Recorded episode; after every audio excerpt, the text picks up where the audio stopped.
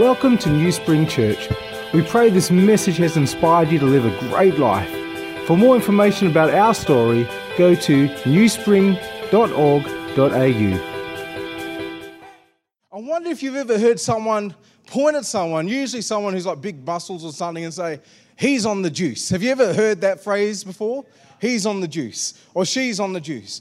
You know, people usually use that um, term in a negative sense um, because it would mean that that person is taking something that's causing them to perform in this superhuman um, way. I mean, you've seen those guys with those huge big muscles like what I've got, like they're just like, that fella, he's definitely on the juice. Um, recently in the AFL, we've had um, this controversy with a particular um, football club, not the Eagles or the Dockers, but another one over east. And it's gone on for years, but you know what's obviously someone's been on the juice.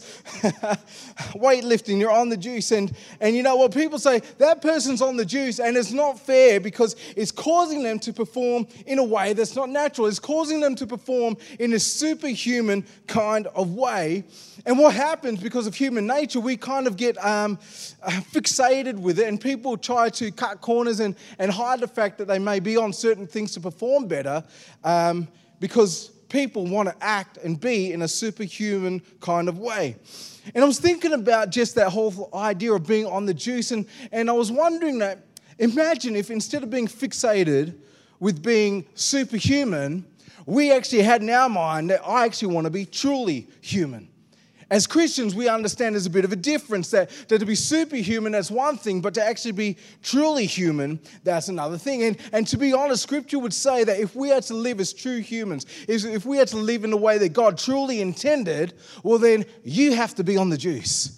You actually have to be on the juice. And I'm not talking about some illegal substance. Don't go out and go do something illegal and say, Dave, the pastor said it's okay. I can go do this. I can, that, uh, that is not what I'm saying.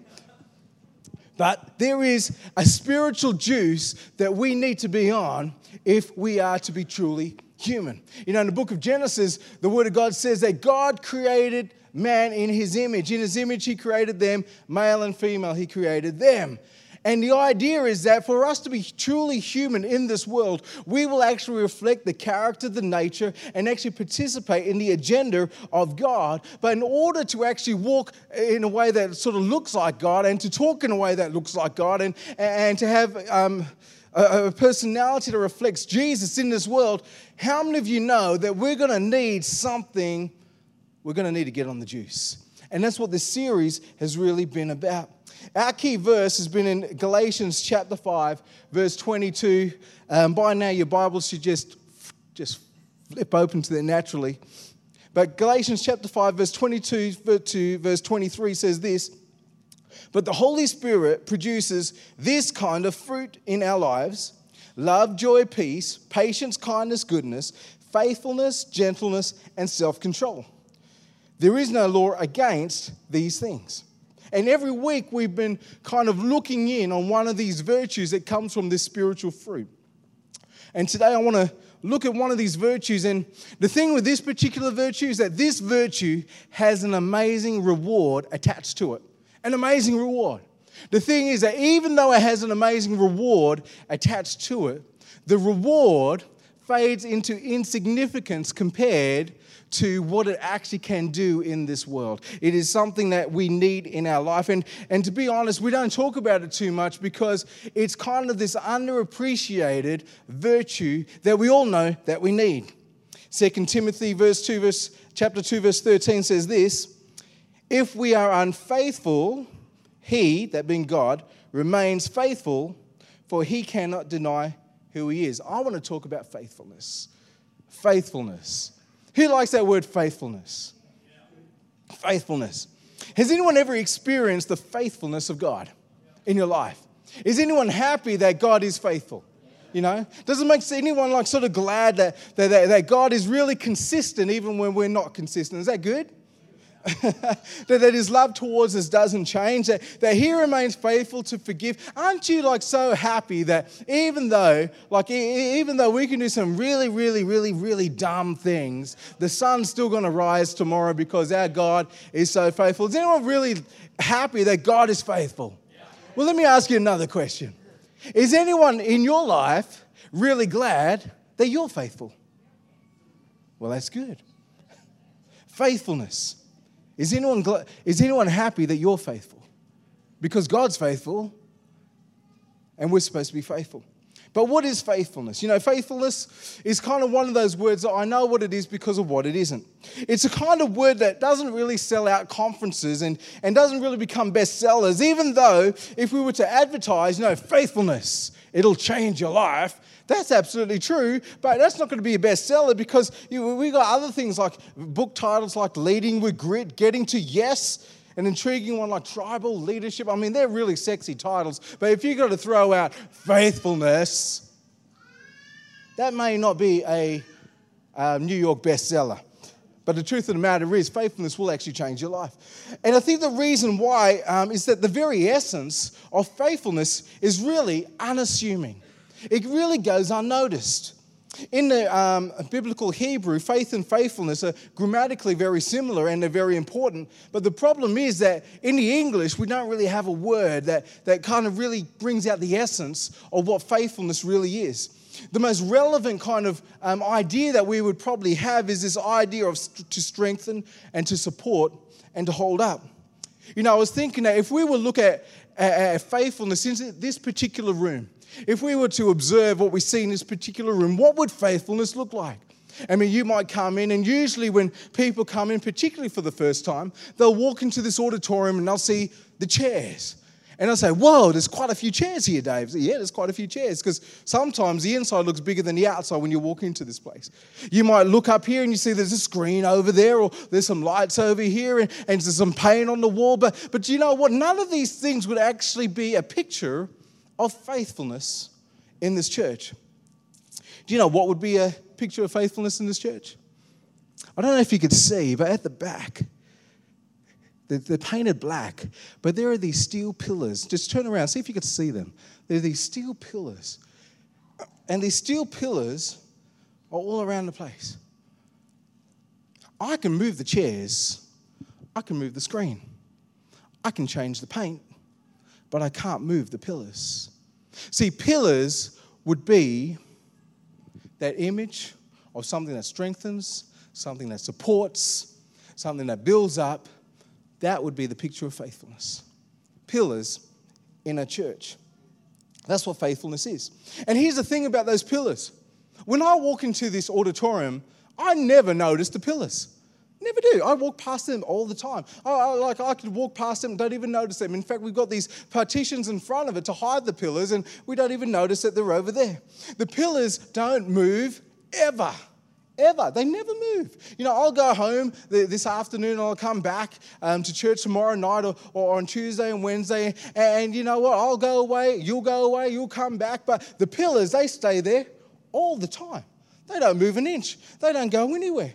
You know, these pillars, they have constant stress on them, and they are carrying constant weight all of the time.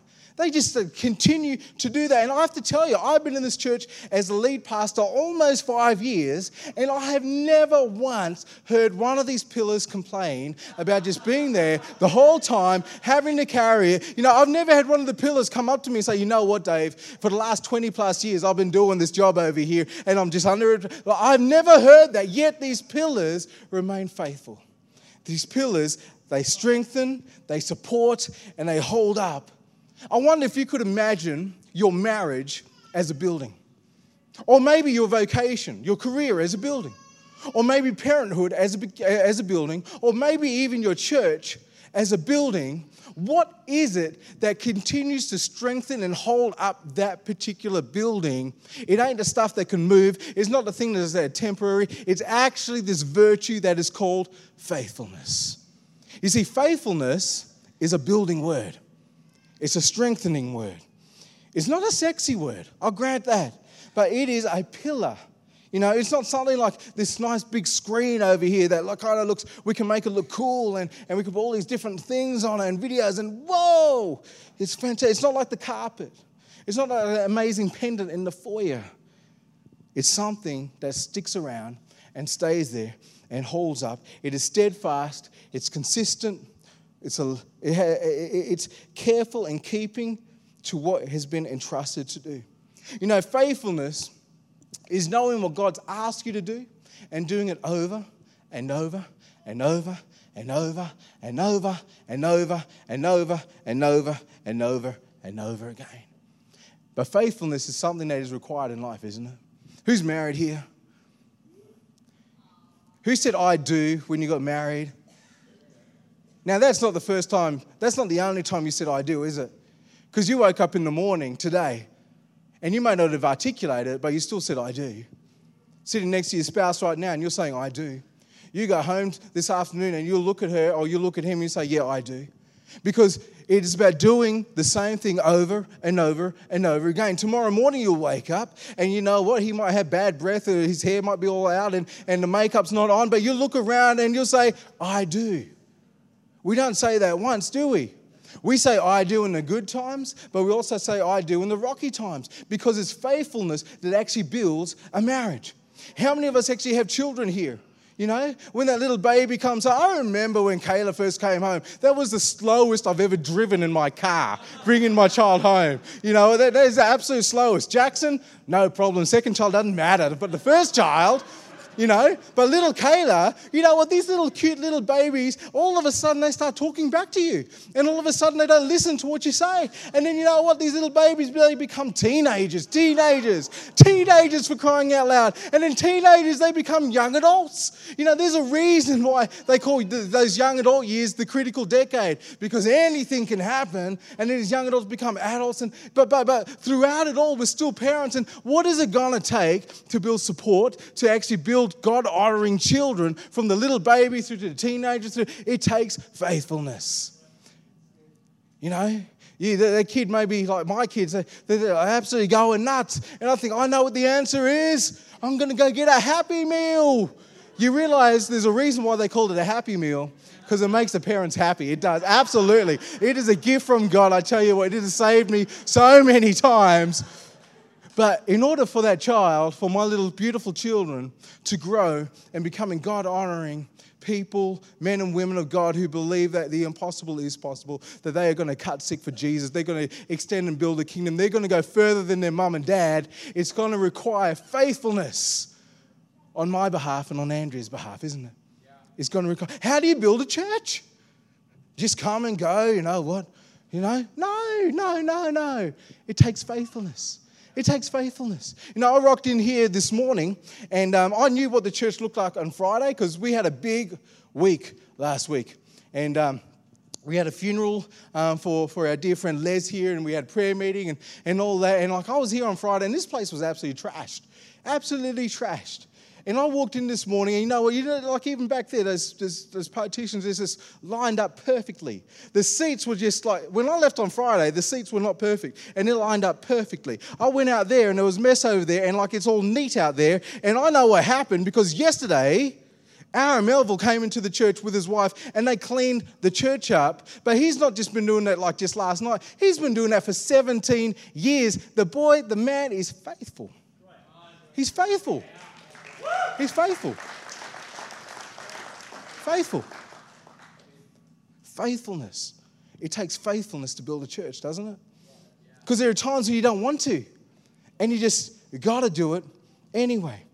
In a new job, it doesn't take too much character to begin something new.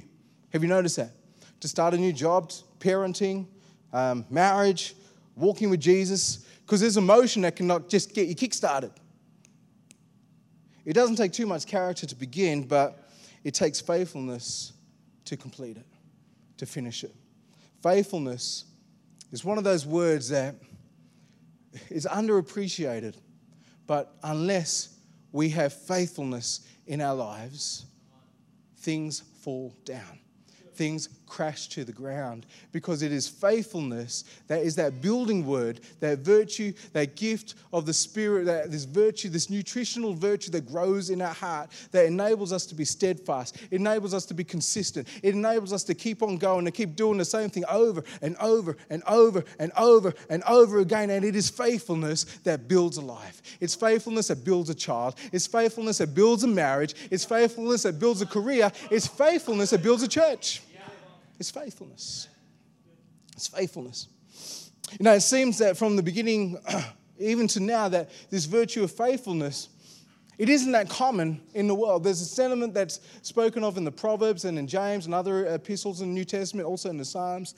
And it says, you know, many will say that they are loyal, that they are friends, but who can find someone who's really faithful?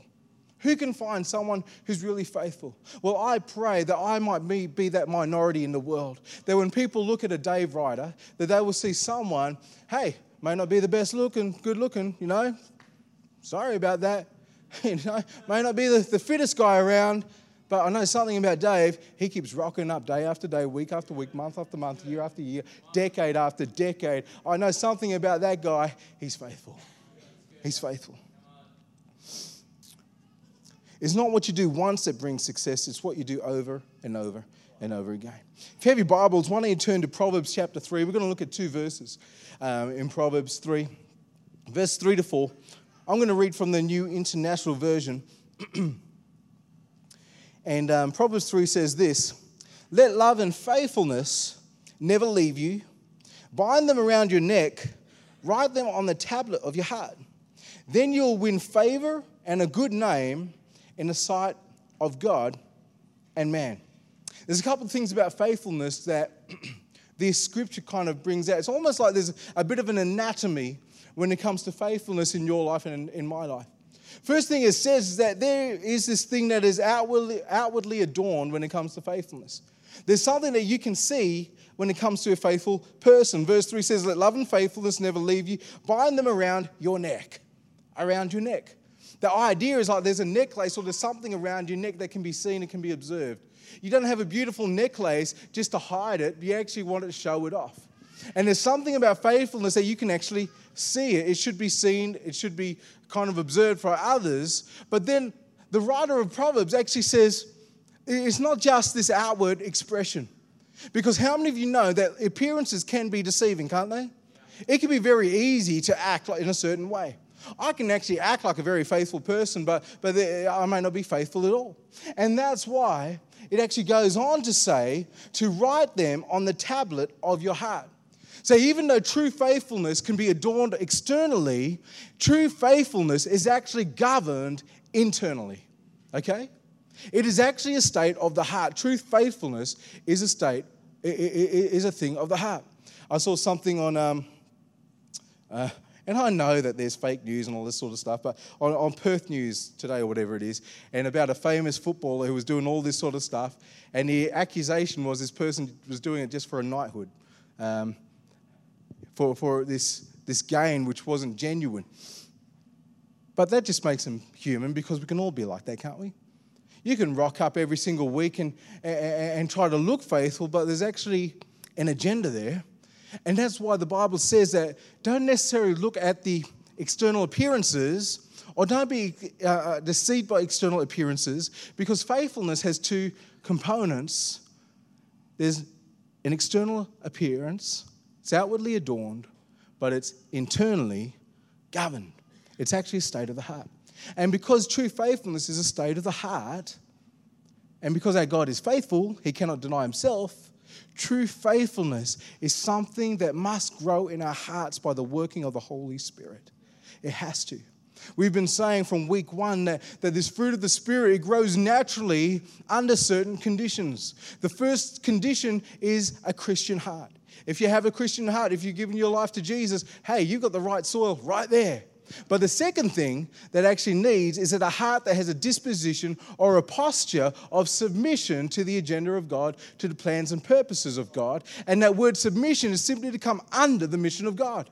And God's agenda is to seek and to save the lost and to bring healing and reconciliation. His agenda is actually to bring about new creation in this world, that He wants to use us to bring about something new, to be His hands and His feet, not just to lift up holy hands and like be in a little kumbaya holy huddle, but to go out into the world and see the kingdom of God come. And if we actually have in our mindset, I'm not actually purposed to sit here in church and just hang around Christians all the time, but God has called me to go out into the darkness and be light. Well, we come under the mission. And if we do that, this fruit is going to naturally grow. You don't have to like sort of be over there like like like I've never seen a fruit tree just really just go, mm, try to produce fruit. It just produces fruit, unless it's in the wrong conditions. Banana tree don't grow in my backyard, but it'll grow in the tropics, right? The right conditions and faithfulness will grow. It will grow. A life that continually comes to Scripture and to Jesus and continually says every day, I'm going to come under the Lordship of Jesus Christ in every area of my life. Even when we stuff it up, even though we fall, here's news you're going to stuff it up. You're going to fall. You're not perfect yet. But praise God, we're in a community where we can spur each other on. We can hold each other by the hand and say, Come on, man, you can do it. Get back up. We can do it. We can do it. God is for us, He's not against us. Isn't that right? It's an internal state of the heart. You know, a couple of years ago, Andrea and I went on a great trip and we got to go to the Sistine Chapel. And um, it's beautiful. I mean, you could actually sit there, like if there was room and people weren't around, you could just lie on your back and just look up for days and weeks. It's that gorgeous. Um, Michelangelo, he was like painting, and um, if, you, if you know the story, it took. it took ages to paint these frescoes on the high ceiling. And uh, one stage, he had a friend come up to him and and um, he's up on scaffolding and all that, and say, you know what? People are only going to be able to see all of this from such a great distance. Why are you like spending so much time with all this detail and everything? No one is ever going to know. And Michelangelo just said, but I'll know. You see, faithfulness is a state of the heart. No one else will know, but I'll know. It's a state of the heart. It's the state of the heart. And you know what? Although faithfulness does have its reward, you know, in this verse, uh, from verse 4, it says, Then you'll win favor and a good name in the sight of God and the sight of man. I mean, there are great things. That is a fantastic reward. Fantastic reward. And we should be so excited about that. The reward of faithfulness actually runs parallel to the purposes of faithfulness in, this, in our life. Remember what I said faithfulness is faithfulness is to strengthen, faithfulness is to support, faithfulness is to hold up. Faithfulness is a building word. And if you and I want faithfulness to come front and center in our lives, we need to be able to answer concisely and clearly one simple question What are we building in our life? What are we building with our life? Because in order for us not only to start but to complete, it has to um, come with faithfulness. And I'm not talking about just building anything, I'm talking about a God honoring build in your life. A God honoring build to come under. Because beginning is easy, finishing requires faithfulness. Beginning, you can start with a sliver of inspiration, but to finish, you're going to need something that's going to strengthen, support, and to hold up. What are you going to build? Whether it be a God honoring business or God honoring mar- marriage, a God honoring children, a God honoring church, or even a God honoring career. Someone has to make the decision to add strength to what is being built. You know what? At some stage, someone needs to stand up and say, I'm going to be faithful. I'm going to be faithful. I'm going to keep rocking up. I'm going to be like that pillar. I'm going to keep carrying the weight. I'm going to keep lifting the burden. I'm going to keep doing it God's way, even though uh, there may be other ways. I'm actually going to come under the Word of God and actually allow the Word of God to give me wisdom and, and to show me direction. I'm going to do it God's way. I'm going to do it God's way over and over and over and over and over and over and over again. Faithfulness, you see. Last scripture we're going to look at is 1 Corinthians chapter 3. Paul speaking here. and Paul is a guy who built with his life. In fact, what we have today is because he built. The church today, um, in a large degree, is because of what Paul built. And he's writing to a church in Corinth, and he says from verse 10 Because of God's grace to me, I have laid the foundation like an expert builder. Now, others are building on it, but whoever is building on this foundation must be very careful. For no one can lay any foundation other than the one we've already have, Jesus Christ. Anyone who builds on that foundation may use a variety of materials gold, silver, jewels, wood, hay, or straw. But on the judgment day, fire will reveal what kind of work each builder has done. The fire will show if a person's work has any value at all. If the work survives, that builder will receive a reward. But if the work is burned up, the builder will suffer great loss. The builder will be saved, but like some barely escaping through walls of flames. Now, listen to what Paul's saying. He's saying, Because of the grace that's given to me, I laid the foundation like an expert, like an expert builder. The, the, the, the, thing that he added that little bit at the end because he could have laid that anyway. I guarantee, like, in fact, I don't even have to like give like this, this is what, what happened in our place. I tried to lay some grass. Not as an expert, as a novice. And I knew what I needed to do because we got Google, uh, right? I knew what, what and, and I started to do what we needed to do. And Andrea started, we started, but it was really hard and we couldn't get there. So now we've got this beautiful green grass that kind of goes like this. But we can build things in different ways. But Paul says, I decided to build like an expert. That's faithfulness. No one else would have seen it, but he saw it. And he said that because I decided to build like an expert, now others can build upon what I've already built. And that's the key, right?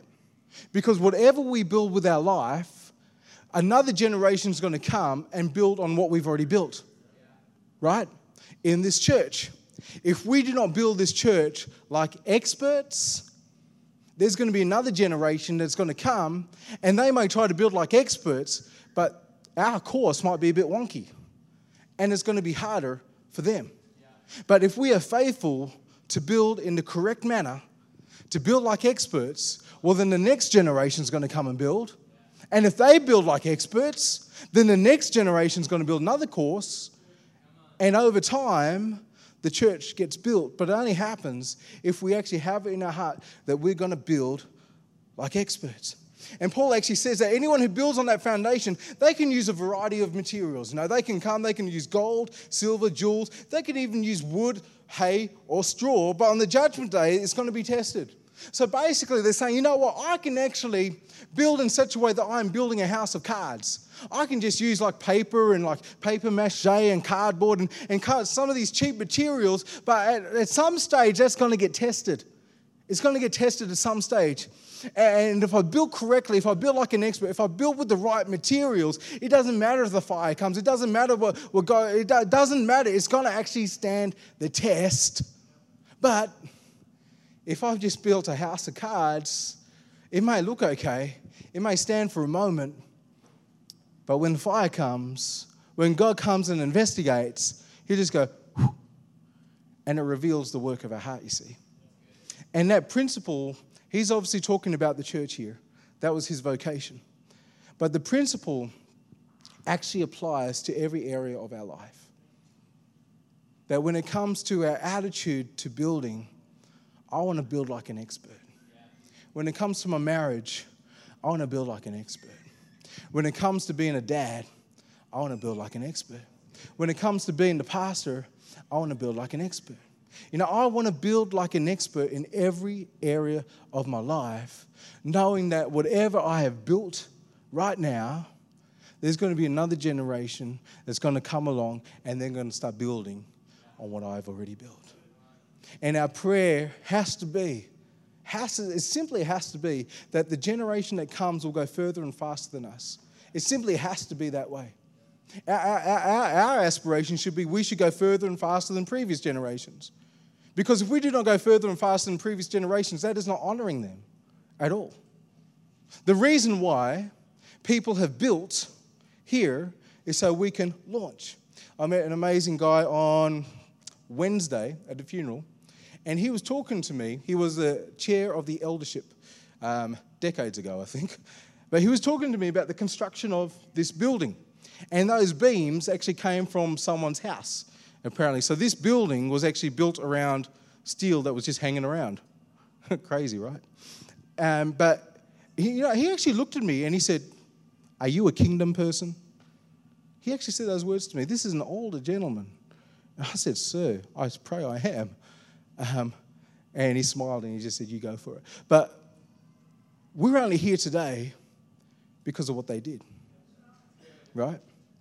In 20 years from now, they will look back on us.